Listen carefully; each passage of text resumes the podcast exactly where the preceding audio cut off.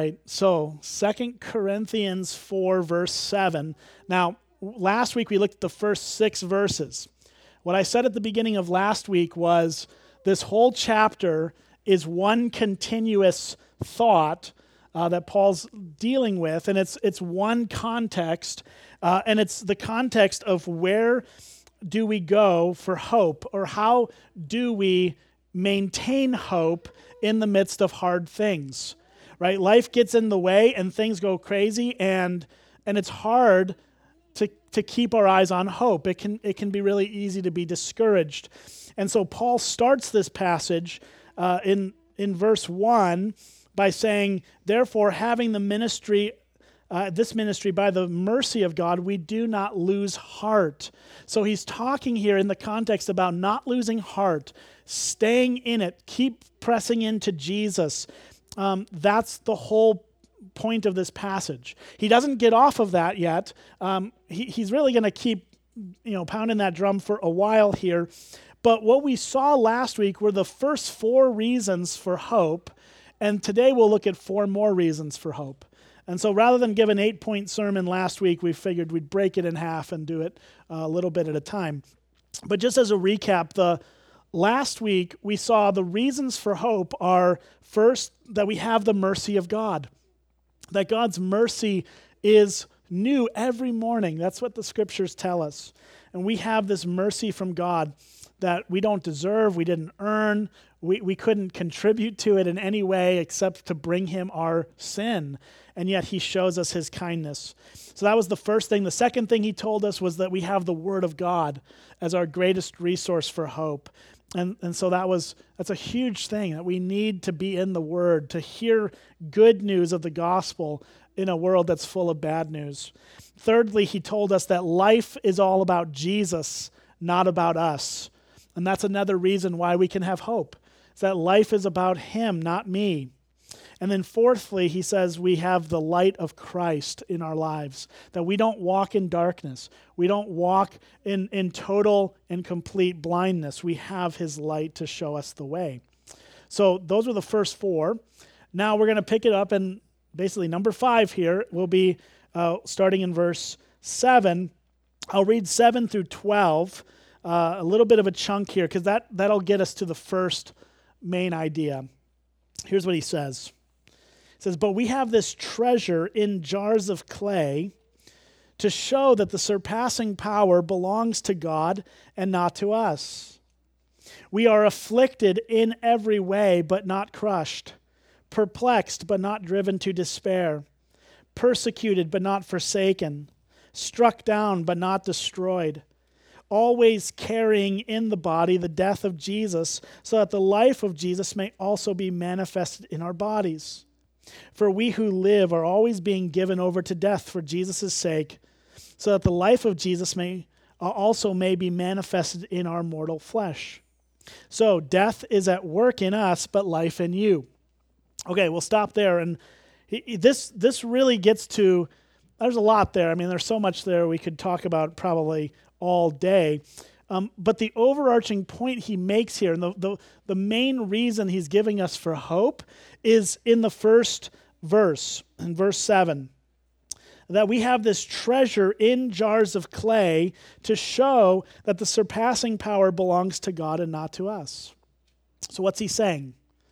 Well, he's telling us this that our weakness, our weakness in this life, and we have many of them, but our weakness in this life is God's way of showing us his strength. Our weakness is God's way of showing us his strength. Here's, here's what he's saying. He, he, talks about these jars of clay. Now, if you were a 90s kid in the church like me, you, you know there's a band called Jars of Clay. Um, I don't even know if they're still around. Probably not. Uh, but that, that's where my mind tends to go as a 90s youth group kid. That's, that's, where, that's what I was always listening to. Um, but the point of this jars of clay is referring to something that was common and extremely fragile uh, in this in their world. It was basically a container that people would bring to the market, throw their stuff in, and then they'd bring it home. It was just a cheap piece of junk, uh, clay pot that could could break super easily, and it wasn't expensive, and they were mass produced, and, and they were just used to throw some junk in and, and not have to carry a thousand things in your hands, and you could put them all in a clay jar. And that's what he's talking about. So, so the equivalent today, as I think of it, uh, would be uh, the plastic bag.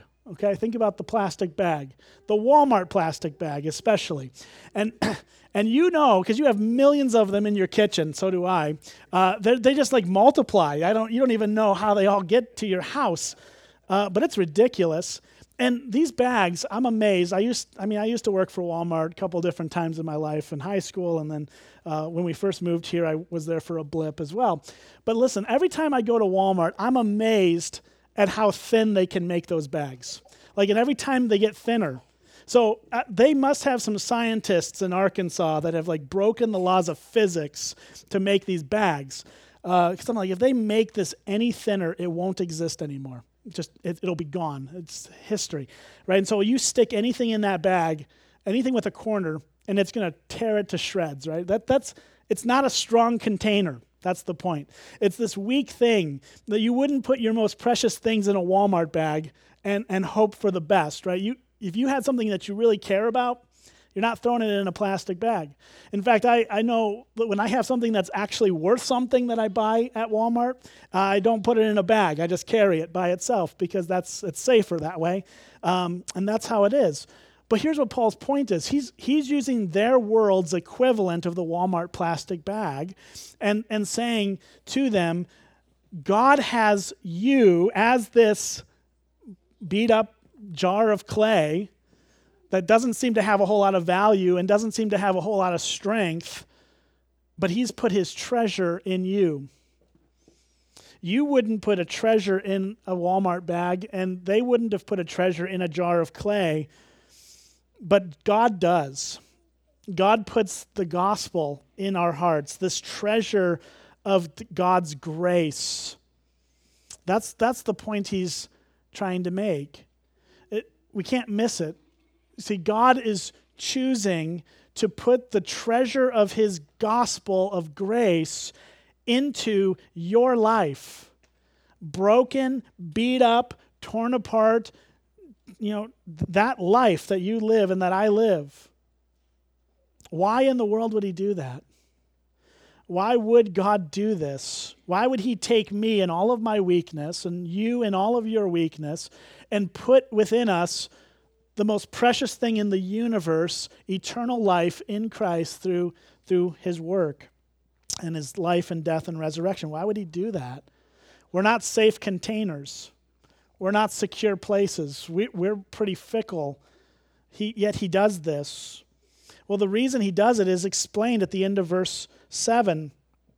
He says it's to show that the surpassing power belongs to God and not to us.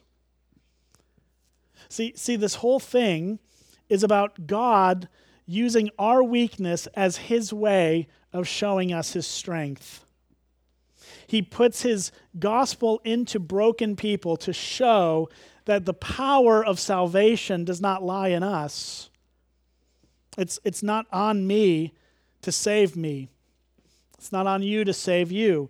It's God doing the work that we could never do for ourselves and putting within us his salvation.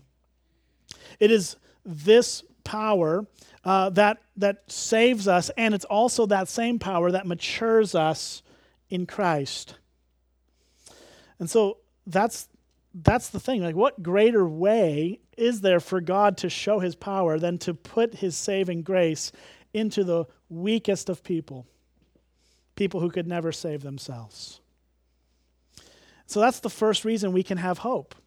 Don't, don't miss that. This is the context, right? We, we can have hope because our weakness is not a, a, a problem for God.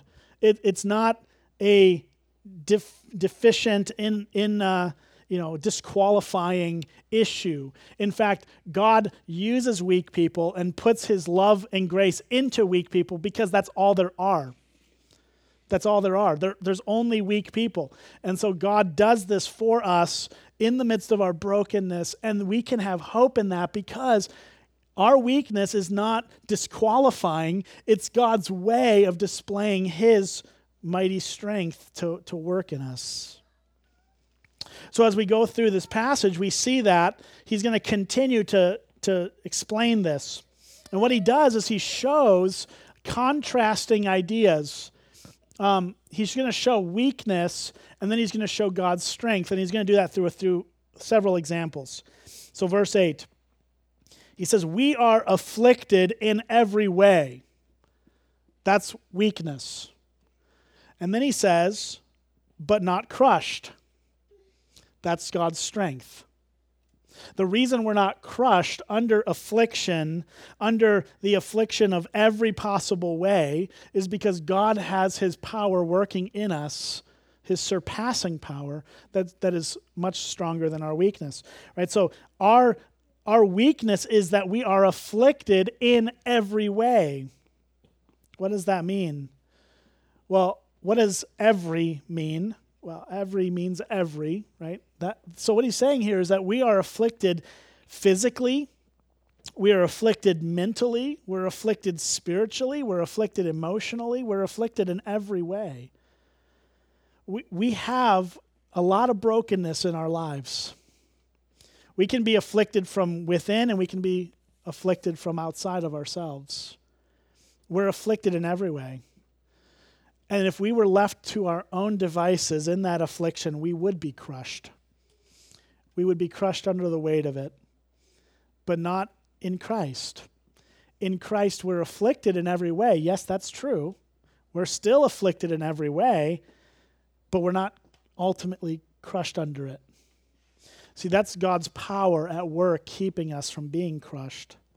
He goes on to say in verse uh, 8, into verse 8, he says, We're perplexed but not driven to despair. Perplexed is, of course, means confused. We, we don't know half of what we need to know. Probably we know less than that, even. Um, we, we are confused by this world we live in. We are confused by the brokenness of it. We're confused by our experiences. We are perplexed. And that, that confusion could lead to being totally in despair but it doesn't with God's power working in us through the gospel. We are perplexed. Yes, that's true, right? We are still in Christ confused people. But because of Christ and his surpassing power at work in us, we are not driven to despair.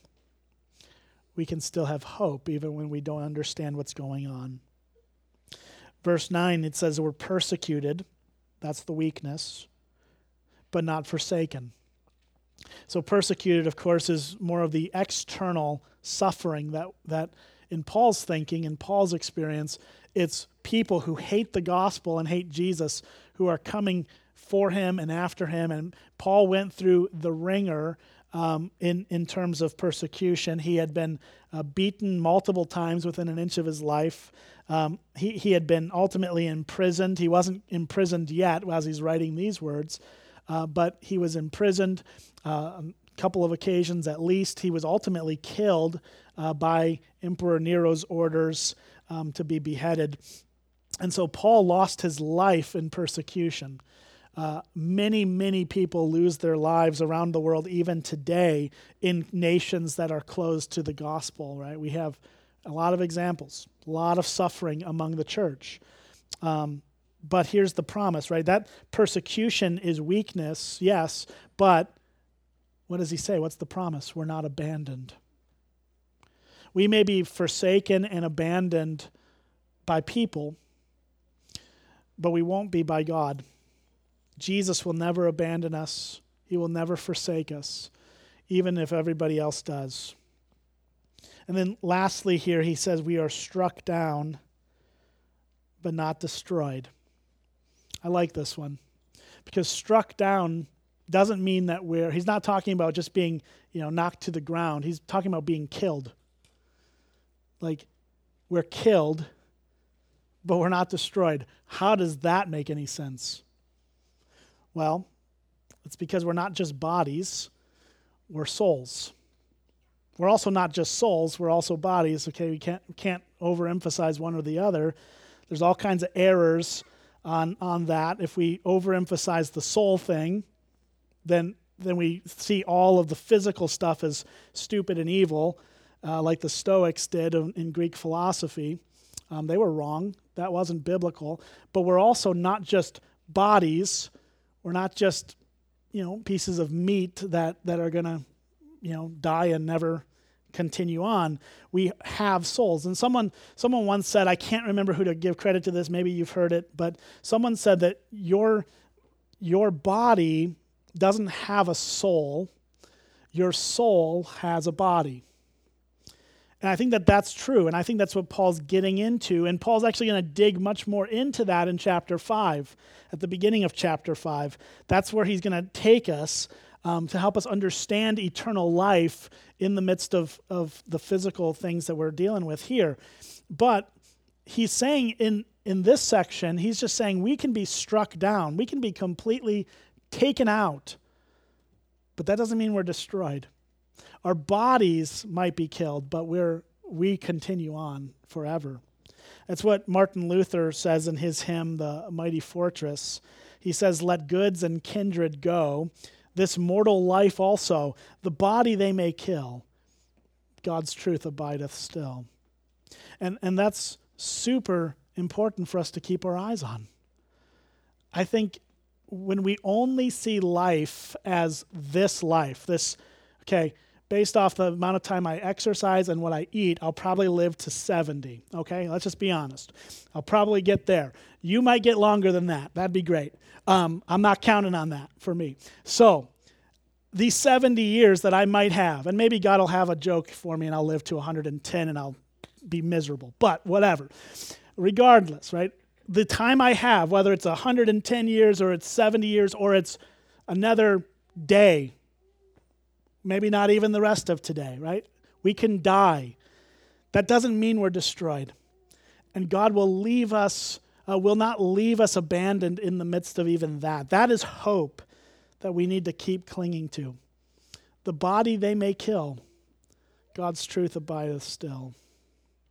So there he goes, and he's and he then he begins to just talk about that a little bit more. In verse 10 through 12, that's his point, right? He says, we're always carrying in the body the death of Jesus, right? Jesus lived and he died on a cross and then he was raised to life. But that death that he lived, we carry that death. We carry the death of Christ in our veins and we have it in us. And so, so whether we live or whether we die, it doesn't really matter ultimately because we have eternal life ahead of us in Christ because he lived and died and then rose again to life.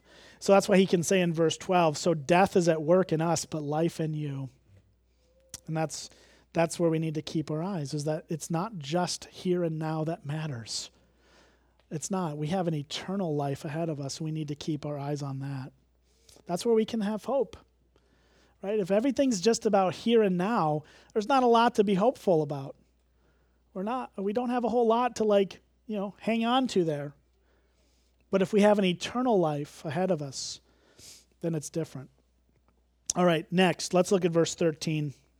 The rest of these, the next three things are going to be kind of quick here um, in, in each verse uh, 13, 14, and 15. So, verse 13 says, Since we have the same spirit of faith according to what has been written, I believed and so I spoke. We also believe and so we also speak. Okay, so that's a little bit like it needs a little explaining. I think um, it's Paul's doing something here that's a little bit strange if we're not uh, seeing the cross references in our Bibles. Like if you if you recognize that there's he's he's quoting the Bible here, it becomes a lot more clear. So here's what he says. First, he says, "Since we have the same spirit of faith, according to what has been written." All right, so he's like, we believe what the Bible has said. And his Bible was the Old Testament. He didn't have all, he was writing a lot of the New Testament. I don't, I don't know how much of it had, had been passed on to them or whatever as scripture, but they all had the Old Testament. And so he's going, look, we believe what the Bible says. And then he quotes from Psalm uh, 110, uh, 16 rather, verse 10. 116, verse 10. And he d- takes this tiny little quotation, like five or six words out of this psalm. And here it is. It's, this is what he quotes I believed, and so I spoke. Okay? Um, he, he pulls that out of verse 10 of Psalm 116. And then he says, We also believe, and so we also speak. Well, what's he getting at there? Well, I think understanding what Psalm 110 says is helpful. Like, Paul's obviously not just reciting that in a vacuum. He's, he understands that there's a context to Psalm 116. And the context is that life is going to be really hard and yet, God is super faithful in the midst of really hard things. We don't have time to go back to that psalm and look at it in detail today, but I'd encourage you to read Psalm 116 today. It's super encouraging. It's very hopeful, uh, hope filled psalm, but, but it's in the context of suffering that the psalmist writes things about God's character and faithfulness and kindness in the midst of people treating that, that psalmist like garbage. And so, what Paul, I think, is saying when we understand that that's, that's the context of the psalm he quotes, I think what he's saying is this that the Bible is super honest and tells us that it's going to be hard to keep moving forward that life is hard. The Bible doesn't paint some rosy picture of life. I think there's a there's a weird thing that that we hear a lot on like the televangelist stuff. They're always talking about how we just get this blessing if we just give a little money or do a little thing or whatever. We'll get a whole lot of blessing and we won't have problems. None of that holds up when you actually read the Bible. Like none of it. And I don't know where they get these ideas from. Well, I do, Satan, but whatever. Um, regardless, it's not biblical, and it's not it's not in alignment with anything in the New Testament or in the Old Testament. The Bible is honest with us, and that's another reason we can actually be encouraged and cling to hope because we have again. It goes back to what we saw last week that the Bible is our greatest resource for hope. But, but one of the reasons why it's so helpful for us is because it actually tells us the truth. And so we can hear these things from, from saints that lived hundreds and thousands of years before us, uh, and we can cling to the same God that they clung to, because God never changes, He's eternal. So the Bible says it will be hard to keep going. That's one reason why uh, we can have hope, is because we're, we're being told the truth. All right, third, uh, verse 14 says, knowing that he, God, who raised the Lord Jesus, will raise us also with Jesus and bring us with you into his presence. So here's his third point. It's very simple. This is not this one's not even hard to understand. I don't have to unpack hardly any of that. We can have hope because we have a resurrected savior and we in turn will have resurrected bodies. That's what he says, right? I mean, we, you don't have to get too far into the weeds to see that. He who raised the Lord Jesus, so there's our Savior who's been raised from death into life, will raise us also with Jesus and bring us into his presence. The reason we can ho- hold on to hope in the midst of horrible things is because we know that our Savior died and rose again. We don't have a dead God that we worship. We worship a living Savior who has been raised to life eternally and is sitting at the right hand of God right now, who is ruling and reigning in the universe and will one day return. He will come back. And when he comes back, he's going to bring us with him. He's going to bring us with him. He's going to raise us. If we die before he gets here, then our bodies get to be raised and they become new again. And so it's not like we're going to be living in like zombie, you know, things or anything. It's, we're going to have a real human body raised to life, made new. That's the promise of the gospel, that we will have this, this resurrected Savior who resurrects us as well. And again, we're going to see more of that in chapters to come here. All right, one more before we get into kind of the crescendo of this whole passage. Uh, look at verse 15, and then we'll turn our attention to the last few verses, which are hugely important. Um, verse 15 says, it's, For it is all for your sake. Let's, let's, let's stop there for just a second. He says, All of that's for your sake. What that means is that everything we're seeing, God has done for you. He's, he's raised Jesus from the dead and will raise you. He did that for you. He's, he's telling us the truth in the Bible because he loves you. All of this is for you, it's for your sake. So that as grace extends to more and more people, it may increase thanksgiving to the glory of God here's here's what I take away from this. What Paul's saying, I think it's I think it's really amazing. He's telling us here that grace extends to more and more people, and that grace extending to more and more people is what produces in us more thankfulness to God.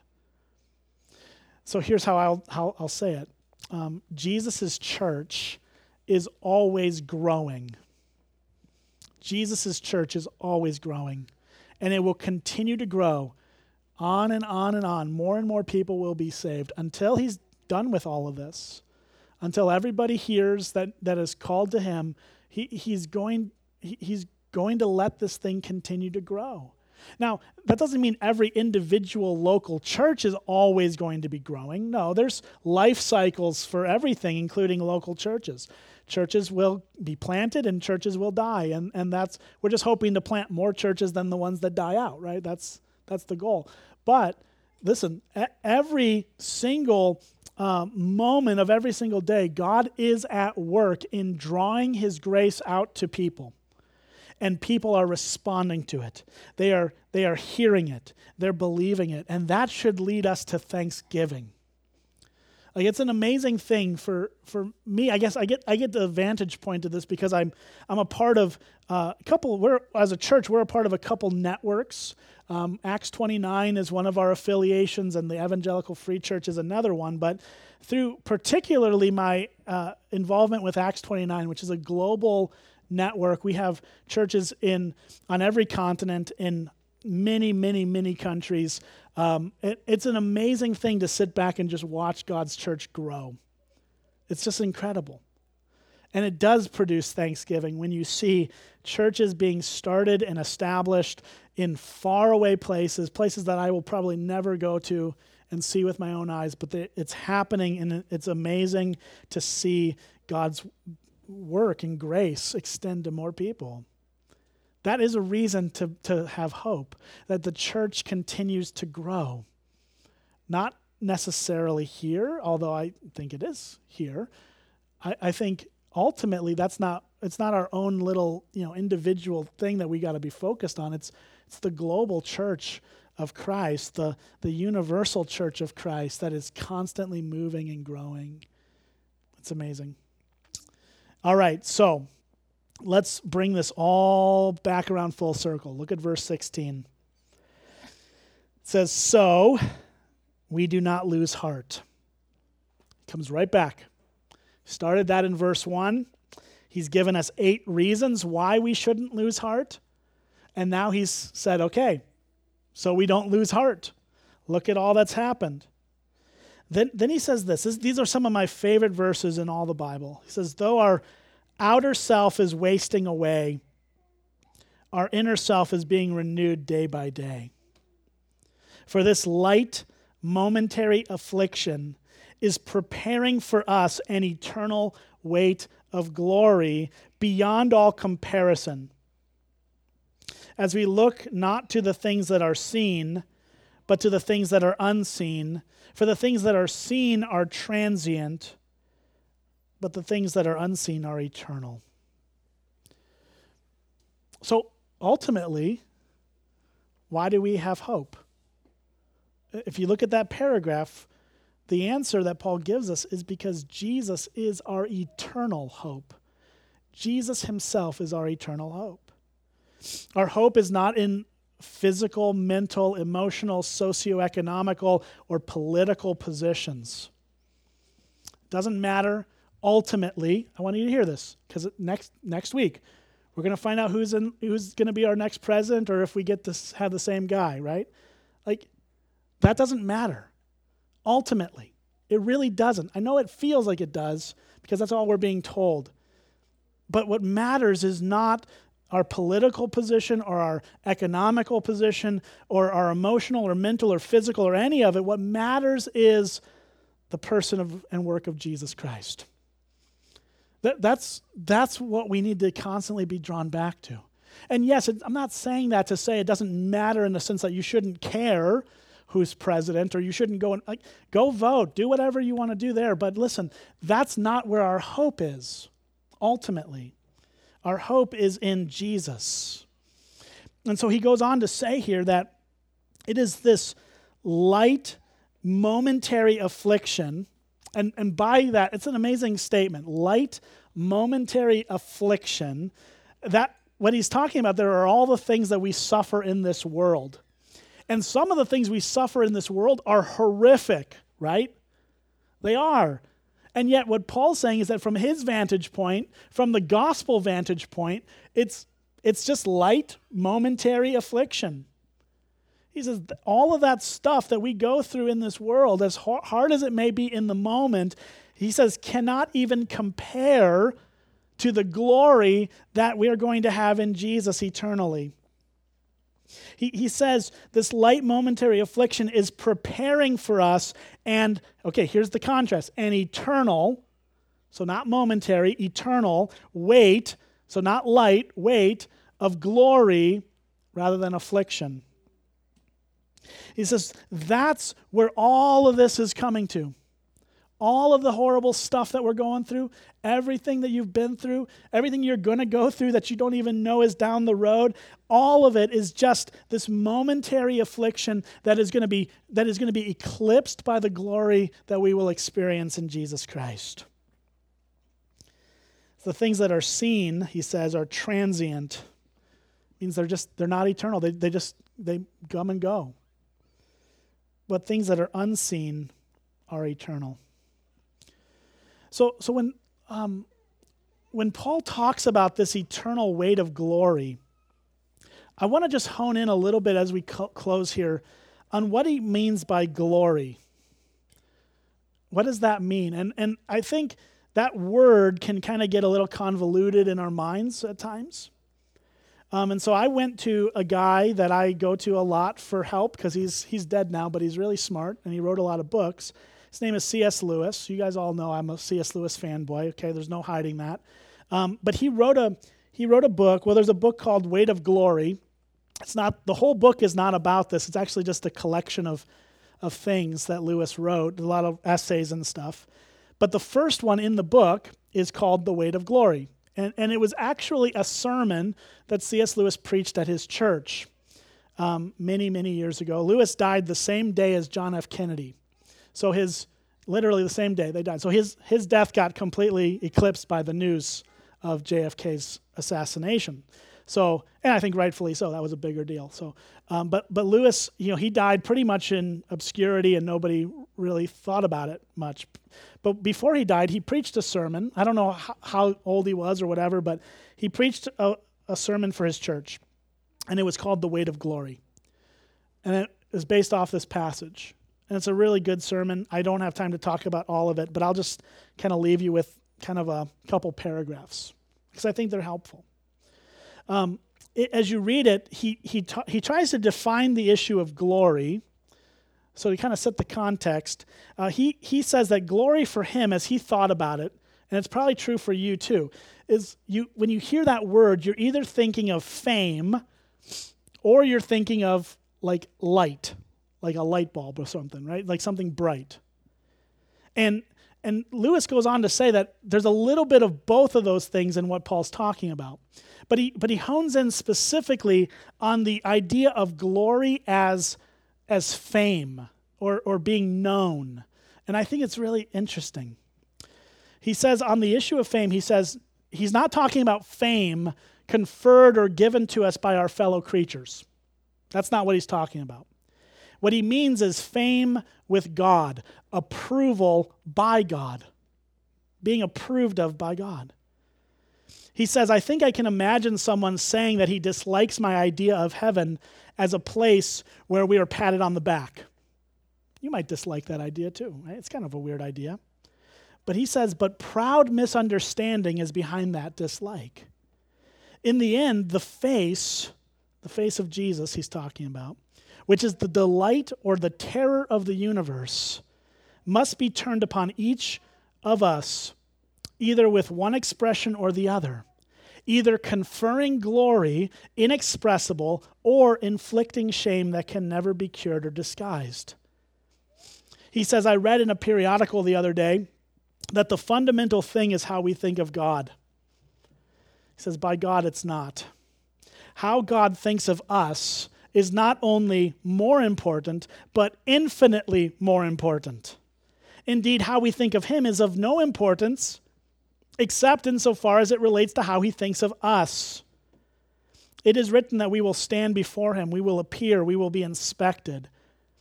The promise of glory is the promise, almost incredible and only possible by the work of Christ, that some of us that any of us who really chooses shall actually survive that examination, shall find approval, shall please God.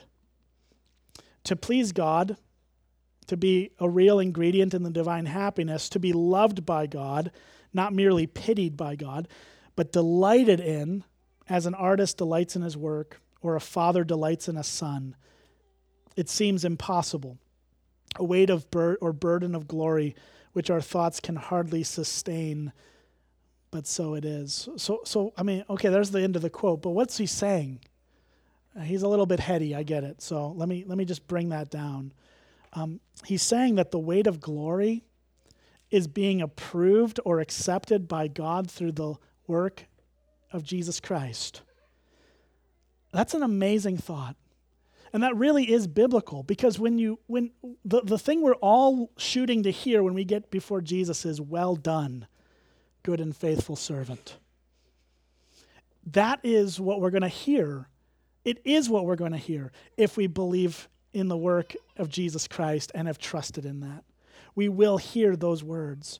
And and being known and loved by God being approved of by God, being accepted by God in the midst of all of our brokenness, that amazing truth outweighs every terrible thing that can happen to us here. It outweighs everything. That God would accept me as a sinner that trusts in Him, that, that He would accept me in, in that. It's almost too good to believe, but that's the truth of the Bible. And and that's the glory that will pale and compare, that will, that will pale everything else, uh, that, will, that will create this amazing glory that Paul talks about. So, with that said, let me just close with this. Let's rejoice today. What should our response be? Our response should be to rejoice that we have a God who would love us so well in, in his son Jesus that we could never deserve that love and we could never earn that love. He gives it to us freely. And all we need to do is rejoice and we need to respond. We need to believe in this Savior, Jesus. If you've never believed in him, you can. You can do that today. You can tell him, speak to him in your own mind, and let him know because he can hear your thoughts. He knows what you're thinking, he knows the cry of your heart. You can simply say to him that you need him, that you need him to forgive you of your sins and he will respond and send you his son to save you.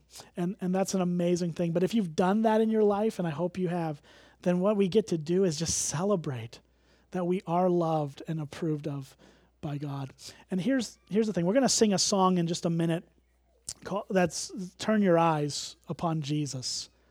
It's a familiar tune. You'll, there's a little bit more to it than maybe you're then you know. But the, the first line is simply turn your eyes upon Jesus. Look full in his wonderful face. And the things of earth will grow strangely dim in the light of his glory and grace. That's what happens when we look to Jesus. The things of earth, they grow dim as Jesus gets brighter in our eyes. So let's pray, and then we'll sing to him. Father, we thank you that you've given us this, um, this passage, that you've preserved it for us in your word. And Jesus, we just pray we would believe it today. We pray we would hear it and know that this, this amazing glory you have in store for us is the glory of your Son, Jesus, accepting us, approving of us, and, and uh, helping us, Lord, to, to know that truth. We pray you'd give us eyes to see that today. And we ask that you would um, meet us here. In Jesus' name, amen. We're going to take some time.